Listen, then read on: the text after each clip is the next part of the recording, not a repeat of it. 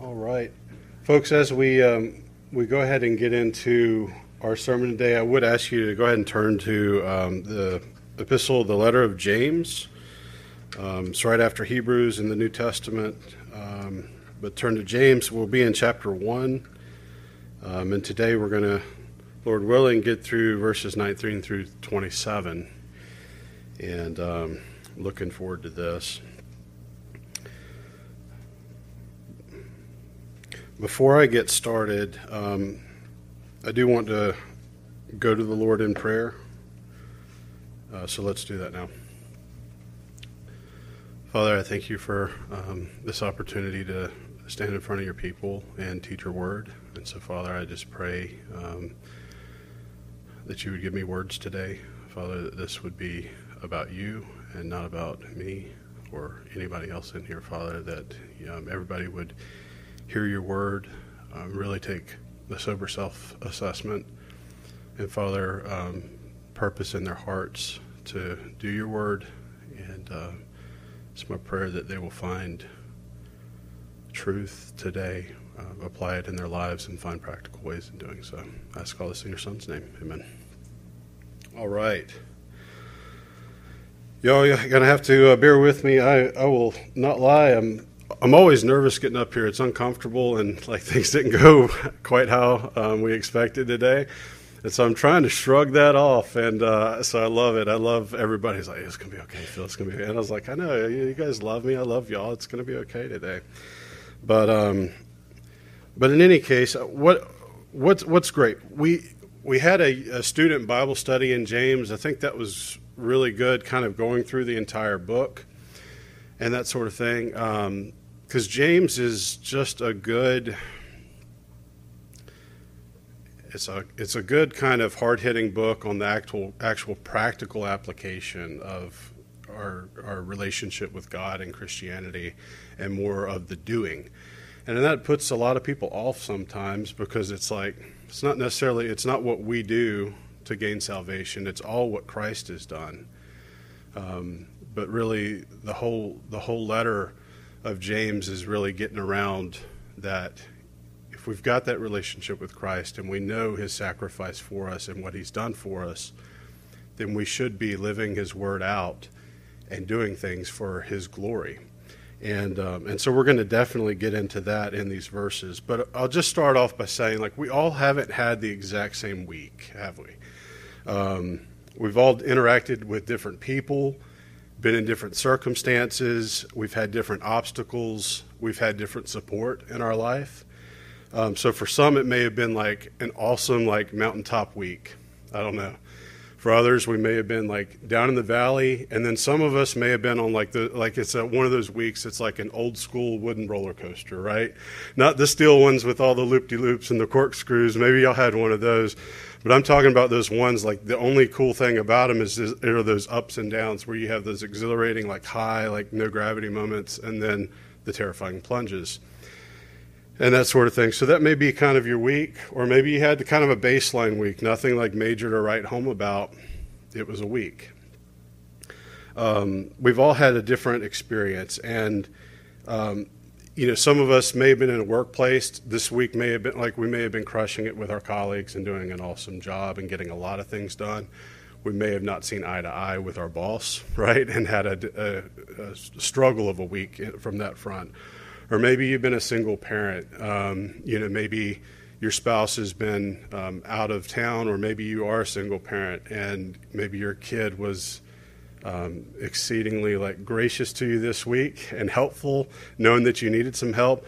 Or maybe it's been a bit of a struggle bus kind of week, right? And you, you kind of got hit while you were already down, and you got no more gas in the tank. Um, there may be people in here too that have had family and friends and loved ones all around them this week, and they have just had so much fellowship and they're full of joy from all of that. There may also be some that have been lonely this week and seeking fellowship and have been struggling in that regard. Um, the idea here, too, is that regardless of our circumstance, we've all been in different circumstances, but how we react to those circumstances um, matters. And so, whatever your situation was this week or this month or this season of life, this year, whatever that looks like, um, we've all thought, we've all said things, and we've all done things in response to those circumstances and our interactions in life. And so, as we go into James today, I want to just start. James, he is the half brother of Jesus, and he's inspired by the Holy Spirit, and he's writing to believers in this in this letter. Um, and he gives us a very short but a very powerful list of qualities of those who produce the righteousness of God. And so believers are commanded to follow the belief and the knowledge of the things of God and follow them with action. And that's what we're going to talk on today. If you've turned to James chapter 1 in your Bible, verses 19 through 27, I will ask you to stand. We're going to read the Word of God, um, and then we will uh, we'll say a, pr- a prayer before we get into everything. So, James chapter 1, verses 19. So then, my beloved brethren, let every man be swift to hear, slow to speak, slow to wrath, for the wrath of man does not produce the righteousness of God. Therefore, lay aside all filthiness and overflow of wickedness, and receive with meekness the implanted word, which is able to save your souls. But be doers of the word, and not hearers only, deceiving yourselves. For if anyone is a hearer of the word and not a doer, he is like a man observing his natural face in a mirror. For he observes himself, goes away, and immediately forgets what kind of man he was. But he who looks into the perfect law of liberty and continues in it, and is not a forgetful hearer, but a doer of the work, this one will be blessed in what he does. If anyone among you thinks he's religious and does not bridle his tongue, but deceives his own heart, this one's religion is useless. Pure and undefiled religion before God and the Father is this to visit orphans and widows in their trouble and to keep oneself unspotted from the world. Let's pray. Father, as we've read your word, I pray that something has stuck out to us of particular interest. Father, I, pr- I pray that you would open our um, ears, open our hearts to receive your word today. Father, that we would do it humbly, that we would do it with a sense of um, anticipation for what you have for us. Father, I thank you for all things. I ask this in your Son's name. Amen. You may be seated.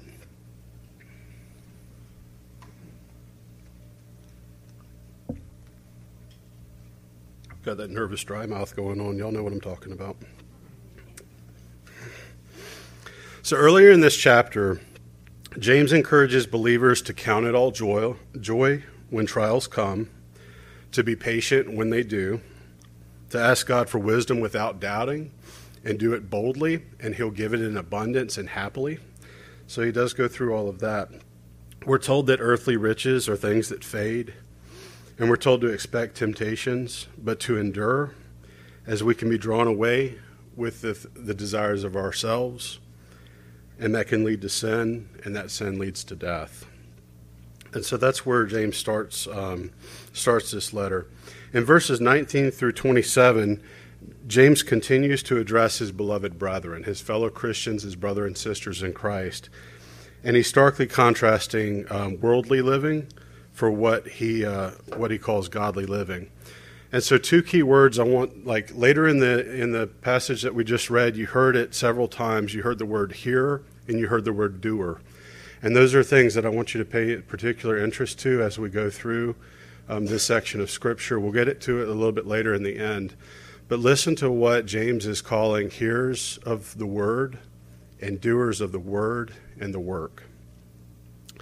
Our two main points today, uh, verses 19 and 20, tell us very simply we are to be quick to hear, slow to speak, slow to wrath, and that these things produce uh, God's righteousness. And verse 22 would be the other kind of highlight verse here, too. Living according to the Word of God isn't optional. We, got, we have to hear the Word, we have to humbly receive it, and we need to do what it says. Um, starting in verse 19, James says, So then, my beloved brethren, let every man be swift to hear, slow to speak, slow to wrath.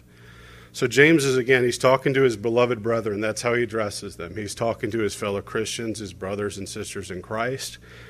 And, and he's saying, um, you know, remember too, like at this time, he's also talking to Christians that are scattered abroad. So it's not like they're all there together. He's speaking to Jewish uh, Christians that are scattered, and they're going through persecution. They're going through a lot of fake and false teaching.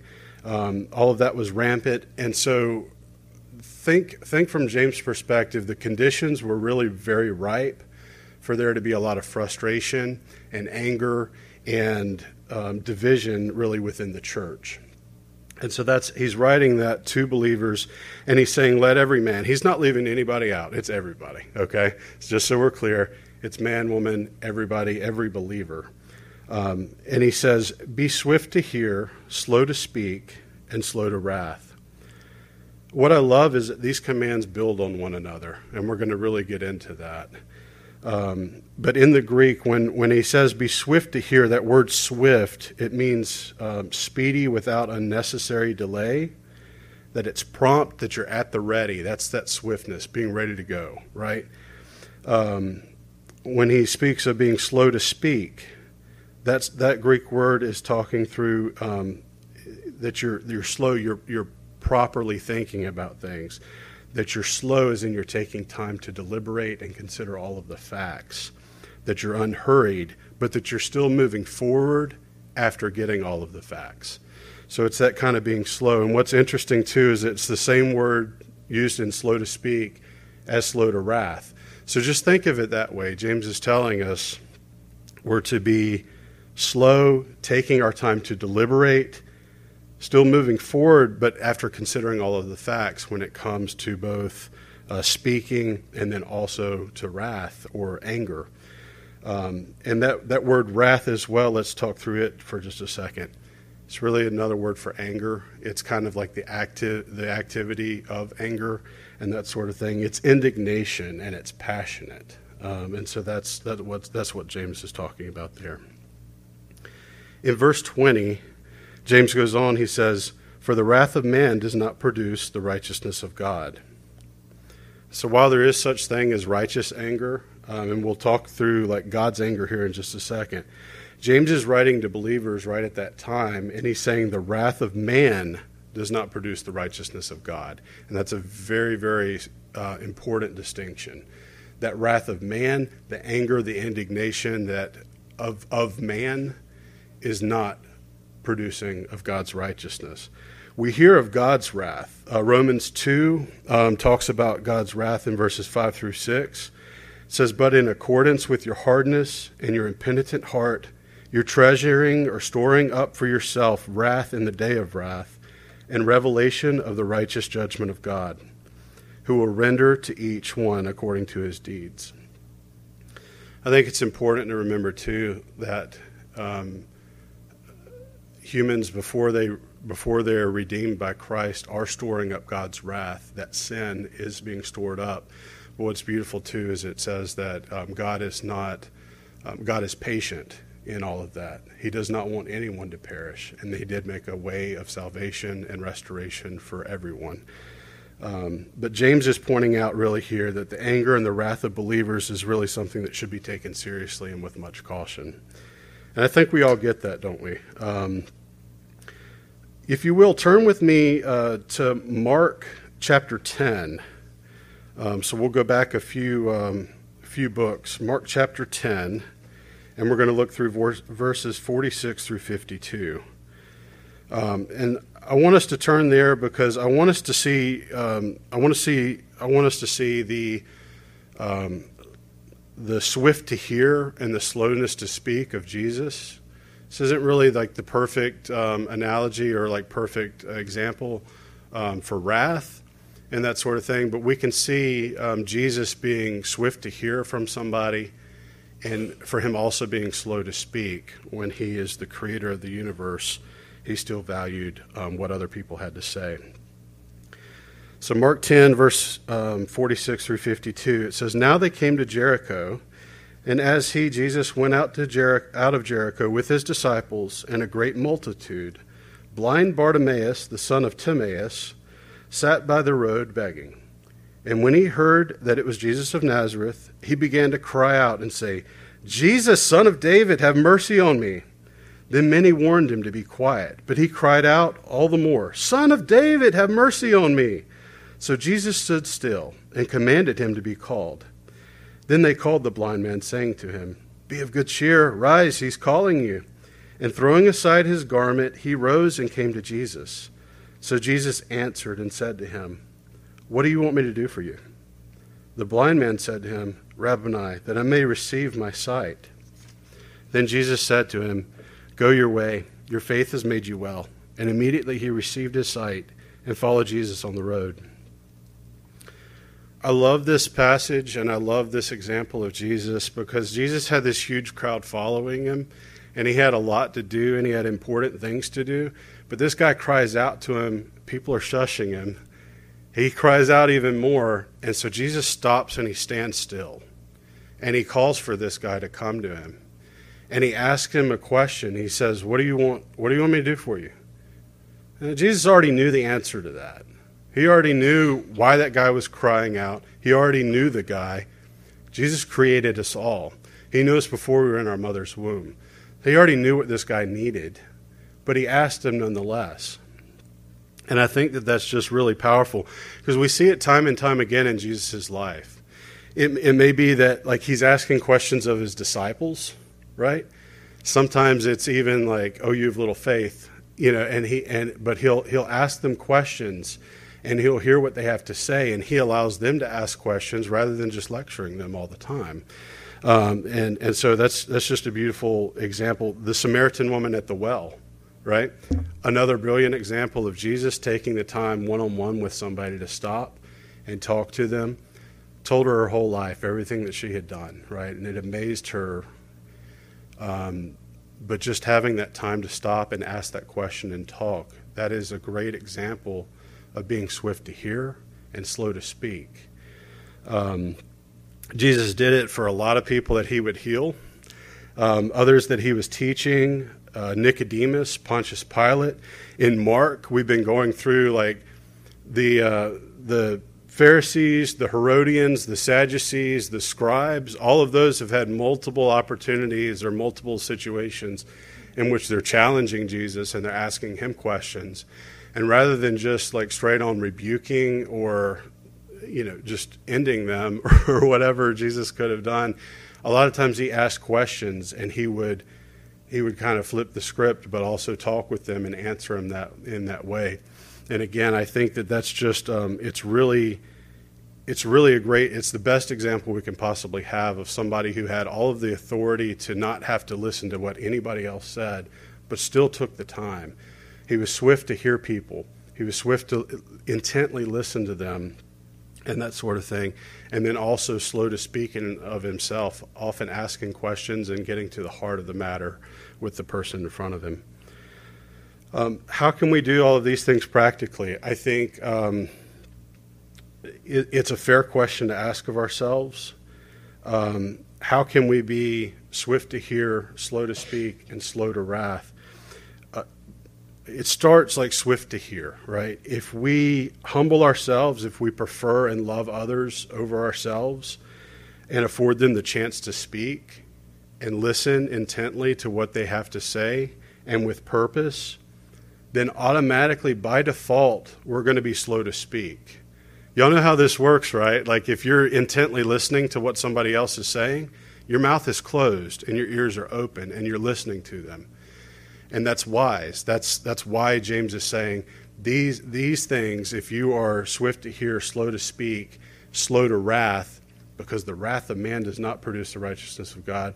This is part of righteous living. This is part of li- listening um, and seeing the example of Jesus and slowing ourselves down to actually listen to somebody and get at the heart of the matter. I thought about this like this is not like this has not been the easiest chapter because I've had to do a lot of assessment of my own life. I think that that's fair. And as a parent, you know, sometimes you're completely spent, aren't you? Um, I don't know about you guys, but sometimes like work has like gotten me to the point where I have nothing left up here. I probably didn't start out with a whole lot, anyways, right? Um, but I'm like, I'm spent. I'm emotionally spent. I am just physically, I'm, I'm tired. I, all of these different things, mentally, emotionally, all of these things. and then you know it's it seems like that's when your child decides I'm going to have a little disobedience, right? Or I'm going to do something, right? Um, and so we may see that disobedience, and it may anger us immediately, and it may provoke us to wrath um, and that sort of thing. Because here we are, we know right and wrong, and we see this injustice, and it's our job to correct our children. But we immediately, what sometimes we go straight to anger, we go straight to wrath. We're not we don't stop and we're not swift to hear, we're not slow to speak. We just go straight from point A to straight on judgment mode. Here we go, right? And um, and so that's something like I had to uh, think about internally. Um, we shut down that opportunity for the child when we go from like zero to sixty um, to admit and acknowledge their sin, and we either move straight to speaking or right on to wrath. But in contrast, what this could look like. We may afford the opportunity for that child to acknowledge, to admit their sin, which is what that is. Um, ask them some questions to dig a little bit more into their heart and maybe determine exactly like why something happened or why they decided to make that decision or whatever the case and ask them those questions to kind of get to the heart of the matter because that's honestly what we want isn't it um, yes we want to correct this one situation but we want the heart to be changed. We want them to be right with God more than they right with us, right, or whatever we we've got right in front of us. And all of this while being slow to speak. And I got to thinking too, like we all have disagreements with adults, don't we? Grown ups. Um, we've got people at work, we've got family members, we've got friends, we've got all of these different situations. And so we may see some behavior that we don't agree with. Um, we may have someone that's wronged us, or we think that they've wronged us, right? How many of us have been there? Like we think somebody's wronged us, and we immediately go on the offensive. Let me deal with this. You know, I'm going to go ahead and, you know, well, we're not being swift to hear anything, are we? We're not being slow to speak. We're we're not being slow to wrath. Sometimes we go from zero to sixty um, without even thinking. And um, again in those situations, we've also missed the opportunity to produce the righteousness of God in all of this because we weren't slow to speak, we weren't slow to uh, to wrath. And I've got a question. So, if if we could we love others enough to let them speak, to ask the questions, to go to somebody in humility. Maybe somebody has wronged you, and you go to them humbly they may not have, reflect that same attitude to you, right? And that's that's very possible. But could we go to them lovingly and ask and talk and listen to what they've got to say about a situation? Um, could we maybe get to the heart and maybe go with the understanding and the intent to actually listen to reconcile or build them up? Are these things like, is that showing them Christ likeness in that regard? And I think it does um, from what we're seeing here, we're supposed to be, again, swift to hear, slow to speak, slow to wrath. And I think it's something, too, that can not only draw somebody closer to Christ, but if they don't know Christ, it's not normal. It's not normal behavior um, for somebody that has wronged somebody to go to them in love and love them. We're taught to love our enemies and these sort of things. So it's, it's something that can not only draw people closer to Christ, but point them to Christ in the first place if they don't know Him. Um, I'd be remiss to say, too, we will have times where people in this church, like we love each other in here.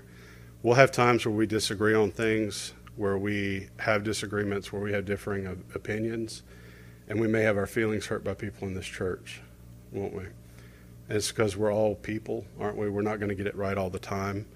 But again, I think that's one more practical place where we can be swift to hear from other people. We can be slow to speak and we can be slow to wrath. And that, that can be something that can really build up the body of church or the body of Christ. Um, Jesus even said that too, right? He, he gave his disciples a new commandment, and he said, um, you know, love, love one another as I have loved you. He said, this is how people will know that you are my disciples. Like that very thing right there, if we can love each other. So I think part of loving as Christ loves is hearing other people, truly hearing other people.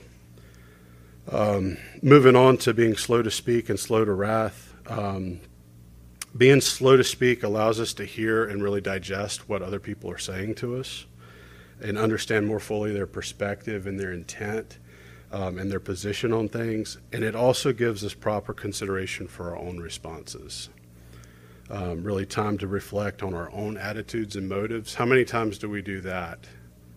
Really think about our attitude and our motive at the time that we're going to disagree with somebody or get into a discussion with somebody, and we're having to kind of pump the brakes and listen to other people and be slow to speak ourselves. I uh, I love that idea that the beauty of all of this is if we're swift to hear other people, we're automatically going to be slow to speak. If we're swift to hear and slow to speak, we're already going to delay or slow down the time it takes to you know get in full wrath anger mode and that sort of thing and so i think it's important to remember in the moment when all of this is going on the speed um, in which we open our mouths is directly tied to the speed in which our anger and the anger of others will rise or can rise. Um, so, again, I think just stopping for a minute, remembering what James has put in here that the wrath of man does not produce the righteousness of God, and slowing down for a bit in situations and really um, looking at our intent and motive is, um, is important. Um, One other thing I want to say on this before we move on to verses 21 through 27 being swift to hear and listen intently to somebody else, and being slow to speak, and holding back our anger or trying to, um, you know, show Christ uh, Christ likeness through our actions. It's hard work, and I think that that's something that can't be overlooked either. It's hard work. It's not normal. It's not. It's not our norm. It's not our human nature to put others over ourselves and prefer other people, especially in disagreements um, or in difficult situations. And so, again, I think that that um, just is some practical application for what James has got in the first part of um, our, our, message today. Um, look to verse 21 real quick. Um, James goes goes and he he kind of he, he hits that point and then he moves on and he really gets into um, sin and the Word of God. And then he launches into not only those things, but also um, the work that should accompany um, a believer. And, um, and again, something that uh, is near and dear to James' heart, really all throughout his, um, his letter. But in verse 21, uh, James is writing to believers that they're to lay aside, put by the wayside all sin and filthiness and then takes a step further. He describes this as an overflow of wickedness. And so I was thinking um, in preparation today um, what is deceitful? What is wicked? And it's our heart, isn't it? Jeremiah um, chapter 17, it says that. It says, The heart is deceitful above all things and desperately wicked. Who can know it? I, the Lord, search the heart. I test the mind even to give every man according to his ways, according to the fruit of his doings. I want you to imagine real quick, like everybody in here gets home, or anybody watching online logs off, and you hear water running, like as soon as you get home, or as soon as you log off, and you think, "Oh no, I ran a bath this morning." And your immediate thought is not like, well, that's what that smell was, right? Like, I forgot to bathe this morning, uh oh. Um, but you're thinking, oh no, I've got water pouring out of my bathtub. And that's what you walk into, right? You've got an overflowing tub and it's going everywhere and it's damaging all sorts of things. Um, it, you're going to jump into action. You're going to try to stop that overflow. And you're going to be careful not to slip uh, first. That's step one. Um, don't slip. But you're going to turn the faucets off and then you're going to do what? You're going to pull the plug, aren't you? So that the water can go down and go away um, then you're going to try to clean everything up. You're going to surveil the damage, surveil the. You know, I had a five gallon water jug bust in our old house. Okay, you would have thought it, it looked like a, an Olympic swimming pool of water. Um, but just, I, I want y'all to have that visual, right, of something just overflowing that's damaging that's like an oh no moment, like I've got to do something about that. And that's what James is saying here. He's saying, You've got to get rid of all filthiness and this overflow of wickedness, which is just, you know, it's just that idea of just that garbage pile that's just heaping up. You'll watch that uh, show Hoarders and that sort of thing, right? Where they've got like to the walls and like labyrinth, like a maze, getting to like a mattress on the ground. It's just overflow of just amazing mess. And um, and James is saying, believers, you've got to lay aside all filthiness and that overflow of wickedness. And then he follows it up. He says, and receive with meekness the implanted word which is able to save your souls. And so that receiving the word is in, in meekness is just humility and, and just having a teachable heart. It's being open to what God has for you. And so receiving the word is simply just opening the door and accepting the grace that God gives us and the knowledge that He has for us. It's not anything that we're doing, it's just accepting that gift. But um, James is saying that the Word of God, it's able to save your souls. And it's, it's more than just like saving your souls in eternity, but it's saving us here and now in the fallen world and, and helping us um, in our in our day to day. We'll move on to verses 22 and on. Um, James tells us, But be doers of the word and not hearers only, deceiving yourselves. For if anyone is a hearer of the word and not a doer, he is like a man observing his natural face in a mirror. For he observes himself, goes away, and immediately forgets what kind of man he was. James writes that we are to be hearers. We have to be hearers. You have to be a hearer first before you can know what to do. So he's not he's not poo pooing the idea of and yes, I just said the word poo poo for all you kids in here. All right, I can. He's not poo pooing the idea of hearing and studying the Word of God or anything like that. He's not putting less value on any of that, okay?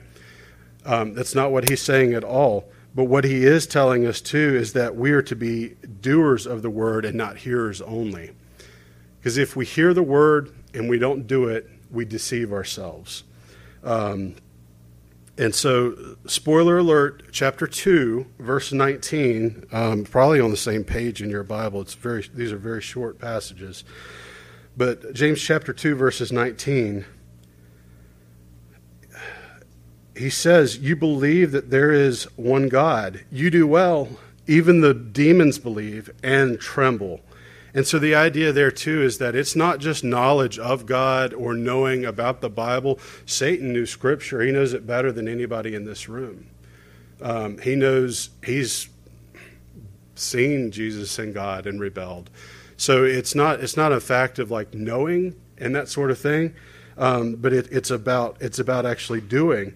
And John eight uh, forty four speaks on Satan in this manner. It says he was a murderer from the beginning, not holding to the truth, for there is no truth in him. So it's possible for us to hear the truth. It's possible for us to study the truth in the Word of God. It's, it's possible for all of these things to happen, but to not possess the truth. As James put it in verse 21, we're to receive it humbly with an open heart, and we're to implant it and we're to do it. And if we are not doing what the Word of God says, we've deceived ourselves. And that self deception is, is, is, very, very dangerous. James uses this analogy of someone looking at their own reflection in a mirror and that would have meant something to them more in the day. Like we've got mirrors everywhere and that sort of thing, but eh, it's a or or a phone, right? Like if I think I may have something in my teeth after dinner, I don't even have to go to a mirror anymore. I can, you know, and check myself out. But the idea there is like, what do we go in front of a mirror for, or look at something? We're doing it to intently scrutinize. We're we're we're looking at like, do I thought about just showing up like bushy headed today, like you know, beard just all puffed up in uh, in what I slept in last night, and getting up here and preaching just for like a uh, object lesson. I would be the object, right? Like, yeah, I looked in the mirror this morning and uh, I saw all of this, and I was like, I really should do something about this, so I at least don't look completely crazy like what Amanda has to wake up to every morning, right? but uh, you know, and and James says, you know if you're a hearer of the word and not a doer, you don't follow it up with, with doing and action, you're like a man seeing your face in a mirror and you see it and you see the things you've scrutinized, you've scrutinized your life, you know what you've got to do, what you should do according to the Word of God, but you walk away anyways, unchanged. You, you don't follow it with action. And, and, and James says that he, he immediately forgets what kind of man he is. So he's a forgetful hearer, right? Like, here we are. We've seen it. We know what we need to do, but we're just going to keep on. Um, and so James is, is strongly warning us against that. Verse 25, he says, But he who looks into the perfect law of liberty and continues in it, and is not a forgetful hearer, but a doer of the work, this one will be blessed in what he does. Um, we read we read earlier in our scripture um, reading earlier the the conclusion of Jesus' sermon on the mount. So Jesus has gone through a lot. He hit a lot of people with a lot of really hard truth, a lot of um, you know really defining what sin truly is and how important it is and what God's standard of sin is and how we are to live our lives. But he concludes it and he and he he literally makes the point James is making here. In conclusion of that very very powerful message, Jesus is saying, "Therefore whoever hears these sayings of mine and does them, I will liken them or him to a wise man who built his house on the rocks." or on the rock rather and and the the very the very opposite's true anyone who hears these sayings of mine and does not do them will be like a foolish man who built his house on the sand. And we saw what happened to both of those. The one, the house built on the rock, those who hear the word and do it are upheld by the rock. Those who don't, who may hear it only but don't do it, is the house that falls. That's the one built on sand. There's nothing, there's nothing stable to hold it up. Um, James, James says, But he who looks into the perfect law of liberty, and continues in it, and is not a forgetful hearer, but a doer of the work, this one will be blessed in what he does. I want to point that out. Y'all read that one more time because I read it like 50 times. Okay, I don't know how many times, and I, I didn't catch it till like maybe number 47. Okay, earlier in the in the uh, passage, um, in in the earlier verses, James is talking, but doers of the word. And in this verse, he's saying doers of the work. It's a different word, it's got a different meaning and a context to it. God has a work for all of us to do. We need to know His Word. We need to know Him. We need to seek what His will is for us. But He's got work for all of us to do, and that could be different for everybody in this room. Some of us have been called to be parents, some are grandparents, some are amazing friends. Some are support to others who have, have lost a spouse. Others are students in this room. Y'all have, a def, y'all have a different life than I do right now. You're going to school, maybe you've gone to a new one, or maybe you've seen old friends and that sort of thing. But you all have a work that God is calling you to do. And what James is saying here is that we should hear we should hear what God has for us.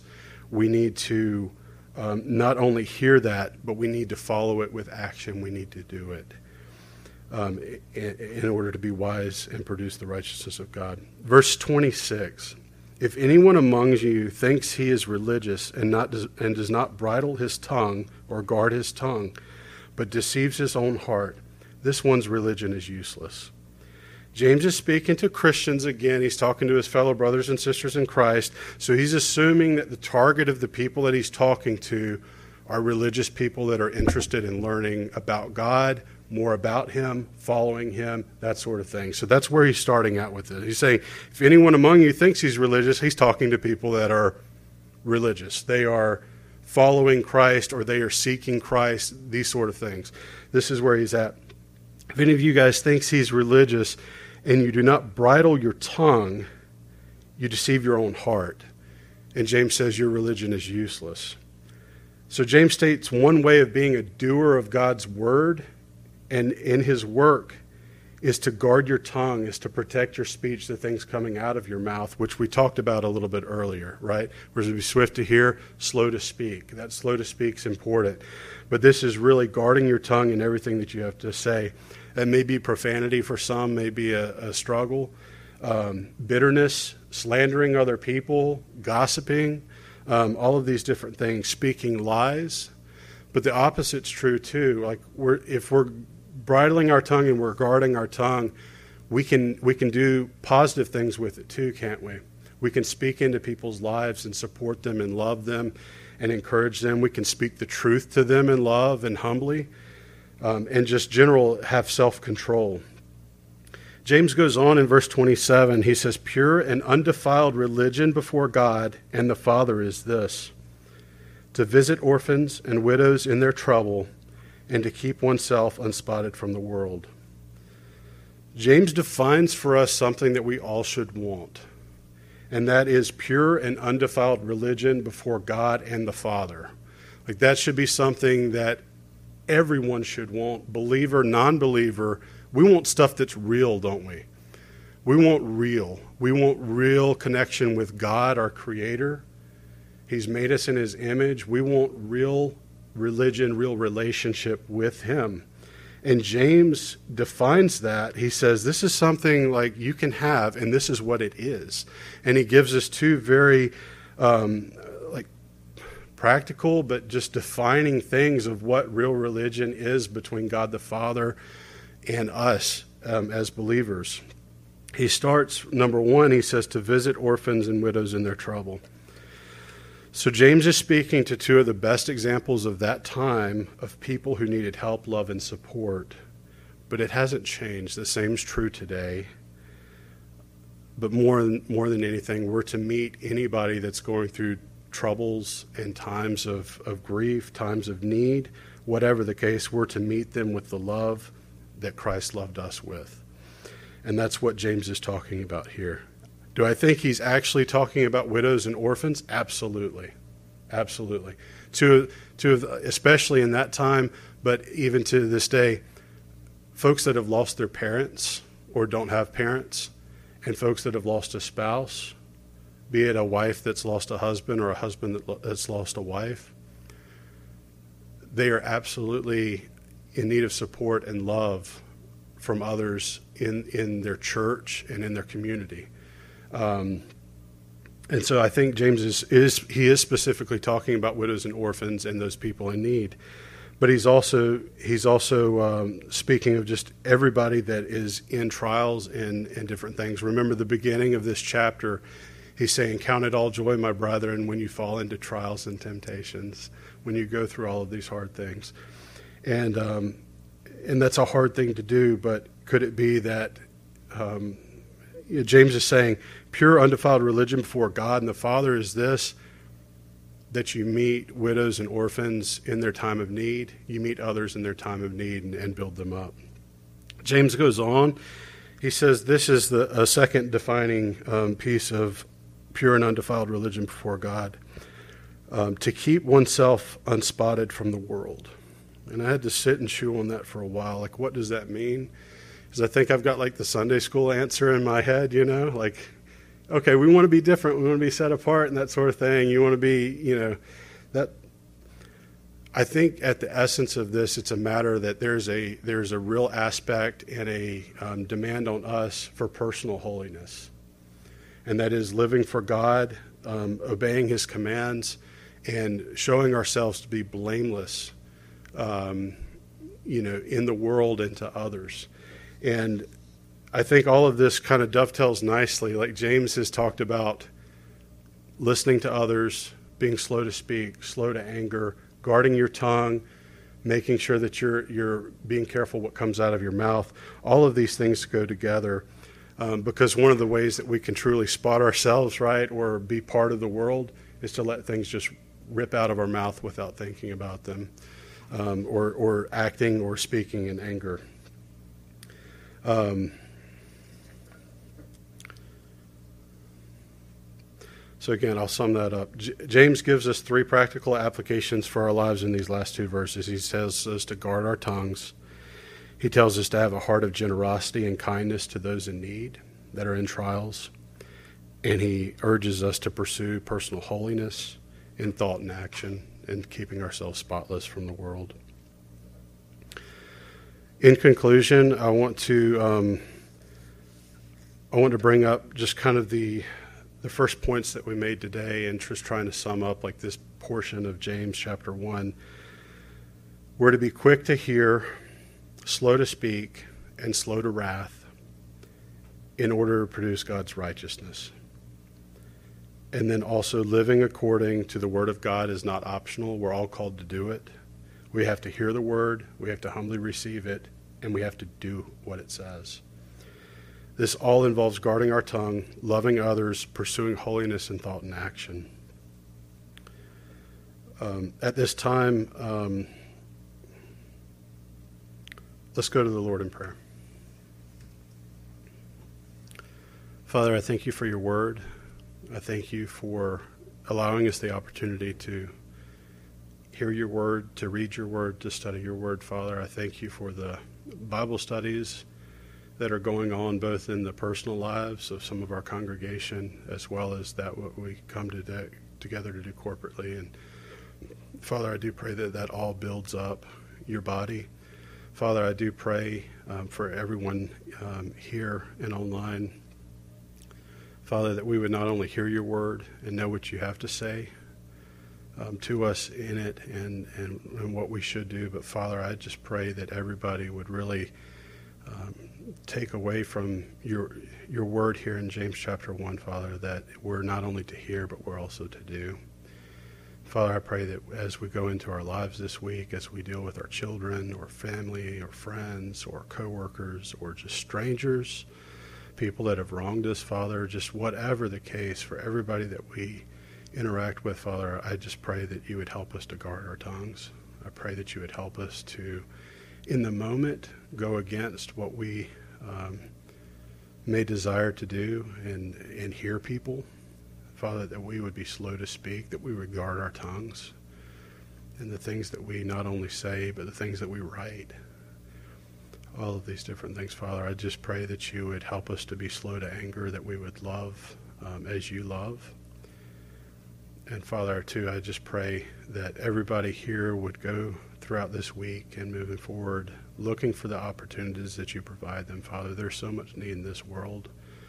People just need someone to love them, to tell them the truth, to help support them. So, Father, I just pray that we would find those opportunities in, in our lives, Father, to not only um, just live a personal, um, holy life, but also to show your love to others. Father, I ask all this in your Son's name. Amen.